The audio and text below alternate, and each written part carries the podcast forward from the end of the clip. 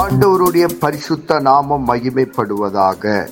Panchkula Bethel IPA சபையின் சார்பாக உங்களை வாழ்த்துகிறோம்.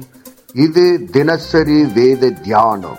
இன்றைய வேத தியானத்தை கேட்டு ஆசீர்வாதங்களை பெற்று கொள்ளுங்கள். கத்தர் உங்களோடு பேசுவாராக.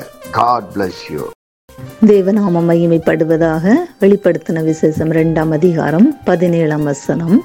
ஆவியானவர் சபைகளுக்கு சொல்கிறதை காதுள்ளவன் கேட்க கடவன் ஜெயங்கொள்கிறவனுக்கு நான் மறைவான மன்னாவை புசிக்க கொடுத்து அவனுக்கு வெண்மையான குறிக்கலையும் அந்த கல்லின் மேல் எழுதப்பட்டதும் அதை பெறுகிறவனே அன்றி வேறொருவனும் அறியக்கூடாததுமாகிய புதிய நாமத்தையும் கொடுப்பேன் என்று எழுது. இந்த வசனத்தில் என்ன பார்க்கிறோம் என்றால் ஆவியானவர் சபைகளுக்கு சொல்கிறதை ஆதுள்ளவன் கேட்க கடவன் ஆவியானவர் நான்கு சபைகளை குறித்து இந்த அதிகாரத்தில் சொல்கிற காரியத்தை பார்க்கிறோம். முதலாவது சபை எபேசு சபை ரெண்டாவது சிமிர்னா சபை மூன்றாவது பெர்கமு சபை நான்காவது தியத்ரா சபை.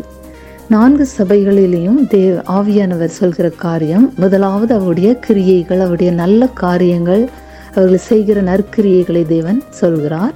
ரெண்டாவதாக அவங்களுக்கு இடத்துல இருக்கிற குறைவுகளை சுட்டி காமிக்கிறார்.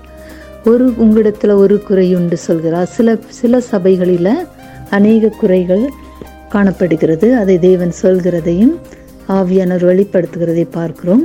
அதிலிருந்து நீங்கள் மனம் திரும்ப வேண்டும் என்று தேவன் வெளிப்படுத்துகிறார். மனம் திரும்பாவிட்டால் என்ன தண்டனை என்பதும் மனம் திரும்பினால் ஜெயங்கொண்டால் என்ன ஆசீர்வாதம் என்பதையும் சொல்கிறதை பார்க்கிறோம். இந்த பதினேழாவது வசனத்தில் பெர்கமு சபையை பற்றி சொல்கிறார். பெர்கமு சபைக்கு மூன்று விசேஷமான ஆசீர்வாதங்களை சொல்லப்பட்டிருக்கிறதை பார்க்கிறோம். ஜெயங்கொள்கிறவன் மூன்று விதமான ஆசீர்வாதத்தை பெற்றுக்கொள்கிறான். முதலாவது காதுள்ளவன் கேட்க கடவன் ஆவியானவர் சபைகளுக்கு சொல்கிறதை காதுள்ளவன் கேட்க கடவன் என்ன நம்ம வெளிப்படுத்தல முதலாவதை பார்த்திருக்கிறோம்.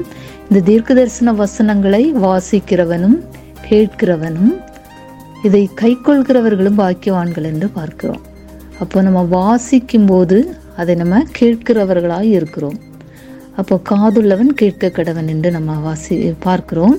நம்ம வாசிக்கும் போது அதை கேட்கிறோம். அது மட்டும் இல்லை மூன்றாவது காரியத்தை சபைகள் அதை நிறைவேற்றாமல் அதை விட்டு விடுகிறாங்க. தேவனுடைய வார்த்தை கை கொள்ளாமல் அதில் தவறி விடுகிறதை பார்க்கிறோம். அப்படி அதை கை கொள்கிறவங்க அதை அவங்க வந்து ஜெயங்கொள்கிறவர்களாக காணப்படுகிறாங்க. அப்படி ஜெயங்கொள்கிறவர்களுக்கு தேவன் கொடுக்கிற ஆசீர்வாதம். இந்த பெர்கமு சபைக்கு தேவன் கொடுக்கிற ஆசீர்வாதம். மறைவான மன்னாவை தேவன் புசிக்க கொடுக்கிறார். அடுத்ததாக வெண்மையான குறிக்கல். அடுத்ததாக புதிய நாமத்தை கொடுக்கிறார். இப்போ மூன்று ஆசீர்வாதத்தை அந்த ஜெயங்கொள்கிற பெர்கமு சபைக்கு தேவன் கொடுக்கிறார்.